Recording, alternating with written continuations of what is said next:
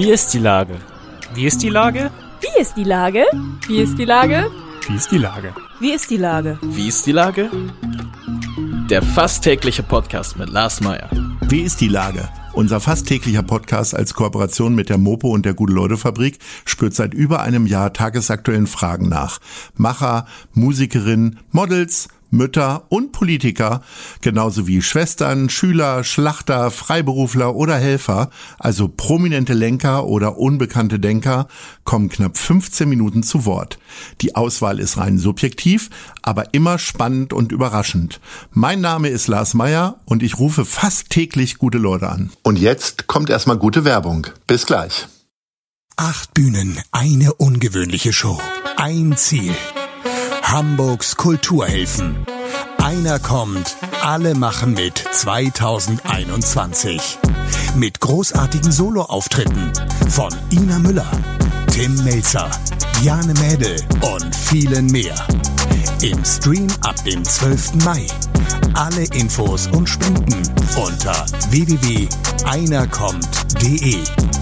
Ach ja, und ich bin auch dabei. Heute befrage ich die Leiterin der beiden Notaufnahmen der Asklepios Kliniken Harburg und St. Georg, Dr. Sarah Sheksadeh. Ein zweites Mal. Ahoi, Frau Dr. Sheksadeh. Hallo, Herr Mayer. Ahoi. Liebe Frau Sheksadeh, in der letzten Woche sprachen wir schon einmal. Da ging es um die Organisation der Notaufnahmen und mit welchen leichten Fällen wie eingewachsene Nägel Sie zu tun haben.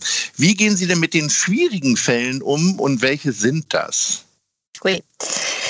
Ähm, man denkt immer, dass es solche wahnsinnig aufwendigen Schockräume sind. Schockräume sind ja, wenn Patienten schwer verletzt zu uns kommen und mit ganz vielen Pati ähm, Ärzten behandelt werden, so unter den Zug mhm. gekommen, schwerer Autounfall und so weiter. Die nehmen einen natürlich auch extrem mit und machen ein fertig, ähm, gerade wenn es sehr junge Menschen sind. Natürlich ist es auch immer noch was anderes, wenn irgendwie jemand komplett jung aus dem Leben gegriffen wird oder gezogen wird und dann bei uns in der Notaufnahme landet. Aber ehrlich gesagt sind die richtig schlimmen Fälle für mich die von alten Menschen, die ganz allein sind. Ich frage dann immer so, wer passt denn auf sie auf? Wer kümmert sich denn um sie? Weil das irgendwie einer der klassischen Fragen ist, die man stellt, damit man rausfindet, wie, wie alte Menschen versorgt sind.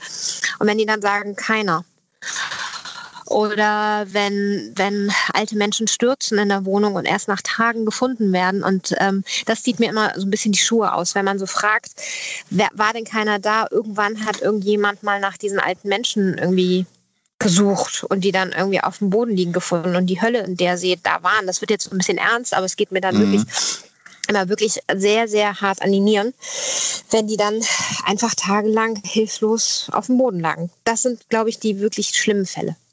Oder Patienten, die schlecht gepflegt worden sind oder sich selber nicht pflegen konnten und ganz allein wundgescheuert sind. Das, das ist richtig schlimm kann man, äh, also man denkt da ja wenig drüber nach, wahrscheinlich genauso wenig wie über ein Testament, zumindest in jüngeren Jahren. Aber kann man irgendwie gut vorbereitet sein für die Aufnahme bei Ihnen? Also äh, ich sag mal, ich habe einen Organspendeausweis immer dabei. Und im Portemonnaie findet sich auch noch der Brillenpass. Aber ich glaube, ansonsten hätte man kaum Informationen. Wie ist man denn perfekt vorbereitet? Tatsächlich, wenn man krank ist, ist es immer sehr gut oder irgendeine chronische Erkrankung hat, dass man seine Medikamente immer dabei hat. Und ähm, richtig äh, Profi-Krankenhausbesucher haben immer den letzten aktuellen Arztbrief dabei. Das ist das, was uns am allermeisten hilft. Das hilft wirklich. Mhm. Sonst kann man eigentlich nie richtig vorbereitet sein. So Zahnbürste und Schläppchen und ein Patientenhemd hat man immer also in der, in der, Klinik, selbst in der Notaufnahme.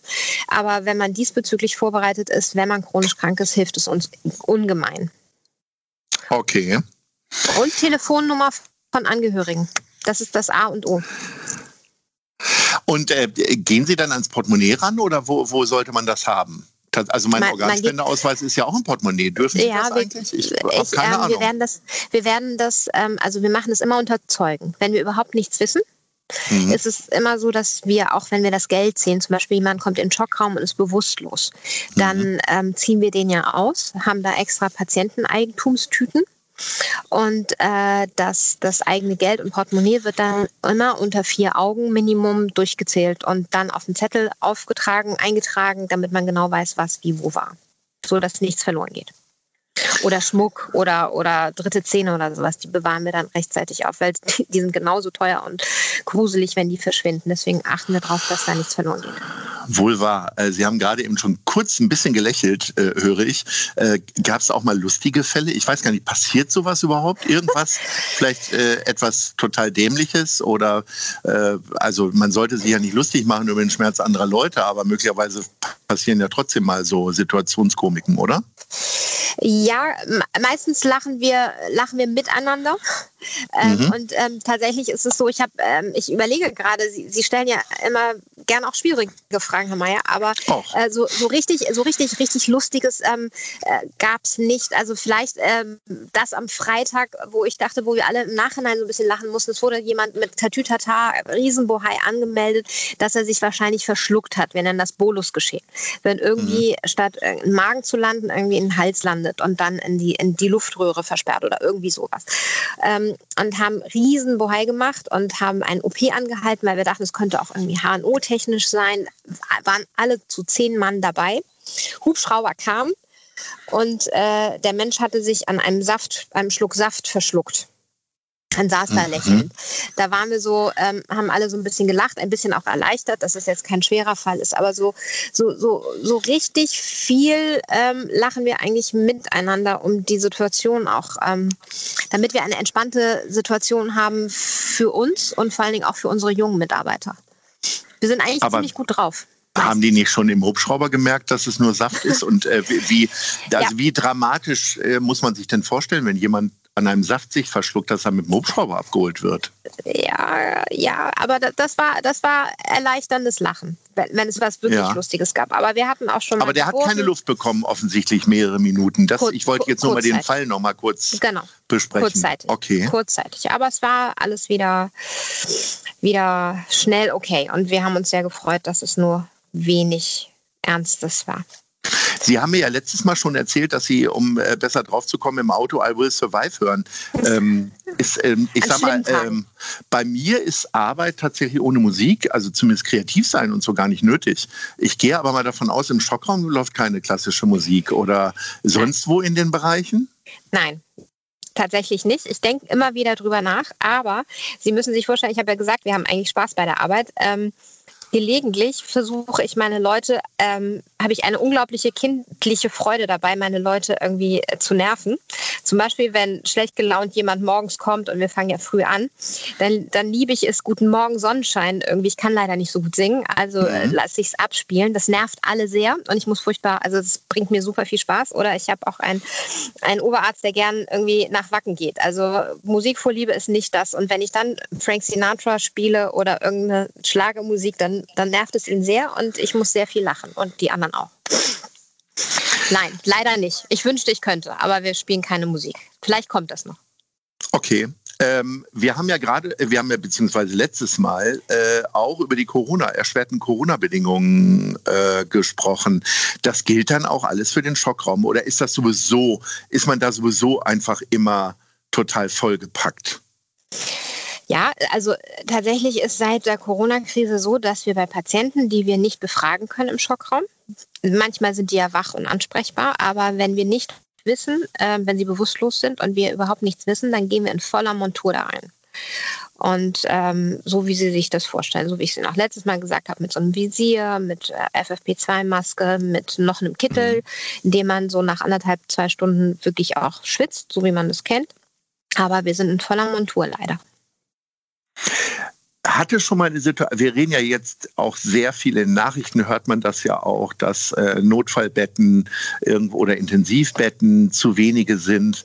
Ähm, hat es für Sie auch mal an, äh, an Tage gegeben, wo Sie zu wenig Schockräume hatten? Zu wenig. Ja. Äh, die erste, die erste Corona-Welle. Die erste Corona-Welle war gruselig. Ähm, plötzlich kam keiner gar nicht. Also plötzlich aus. Normalerweise ähm, sind wir so gewohnt, schon gleich am Morgen bis zu fünf Schockräumen zu haben, Herzinfarkte, Schlaganfälle und so weiter. Und, und plötzlich, gerade so in diesen ersten Lockdown-Tagen, war das so, dass ich mich echt gefragt habe, machen wir die falsche Medizin? Haben wir vorher die falsche Medizin gemacht? Wo sind die Leute? Mhm. Und da war es so ruhig und so still, ähm, dass, dass wir uns ähm, richtig gesehnt haben nach dem Schockraum. Äh, das, das, hat sich, äh, das hat sich alles wieder normalisiert. Naja, man denkt, oh Gott, wo bleiben die Leute? Hoffentlich bleiben die nicht zu Hause, weil die Angst haben vor Corona. Mhm. Und verpassen ihren Schlaganfall, verpassen ihren Herzinfarkt und kommen dann mit irgendwie Folgen wieder mhm. äh, wie einer schweren Herzschwäche, Herzinsuffizienz nennt man das. Das ist zum mhm. Teil auch wirklich ähm, vorgekommen. Wir haben gesehen, dass die Leute zu spät gekommen sind. Also lieber rechtzeitig kommen. Und ähm, wir, wir, wir haben gute, gute Wege und vor allen Dingen auch klar, klare Abgegren Abgrenzung, dass man keine Angst haben braucht, irgendwie sich mit Corona anzustecken. Also bloß kommen. Und im zweiten beziehungsweise äh, mittlerweile ja dritten Lockdown, in dem wir uns so gefühlt bewegen, ähm, ist das jetzt nicht mehr so. Volles Haus. Man sagt ja, so man sagt immer. ja sehr viel, man sagt ja, dass die meisten Unfälle passieren im Haushalt. Nun bleiben wir ja alle zu Hause. Passieren so viel mehr typische Haushaltsunfälle und was ist das eigentlich? Also klar, man schneidet sich vielleicht den halben Finger ab oder fällt von der Treppe, äh, von der Leiter oder was sind so typische Haushaltsunfälle? Ähm, tatsächlich ähm, Gartenunfälle, Leiter, man, man schneidet, die klassische Avocado-Verletzung, äh, junge Frauen, junge, äh, sich gut ernährende Frauen, die irgendwie mit dem Messer beim Avocado-Schneiden irgendwie abgerutscht sind. Oh, ähm, ich habe mir gerade heute Morgen Avocados gekauft. Äh, will ich nochmal drüber nachdenken, wie vorsichtig, ich die Vorsichtig, vorsichtig, vorsichtig und schön, weil es kann schwere Verletzungen irgendwie an der Hand irgendwie verursachen. Okay. Ähm, mhm. So, sowas kommt natürlich gerne vor. Äh, aber äh, sehr häufig haben wir das natürlich mit dem Straßenverkehr dass die Menschen sich doch eher im Straßenverkehr draußen ähm, oder bei der Arbeit ähm, irgendwas tun. Also die Haushaltsfälle kamen auch in der ersten Corona-Welle deutlich weniger. Ich glaube, die Menschen waren einfach super, super vorsichtig, weil sie panische Angst hatten und genauso wie wir nicht wussten, was Corona macht oder wie, wie wir irgendwie davon beeinträchtigt werden. Jetzt wissen wir schon, was Sie so hören in Ihrer Freizeit. Mich würde natürlich interessieren, äh, was machen Sie denn sonst in der Freizeit? Also Stichwort Serien. Gibt es eine Art Serie, die Sie zur Entspannung irgendwie angucken? Da gibt es ja doch einige zur Auswahl. Ehrlich gesagt ähm, ertrage ich keine Arztserien mehr. Früher als Student habe ich super gern ER geguckt, Emergency Room. Da haben wir uns als Wegen Studenten George Clooney.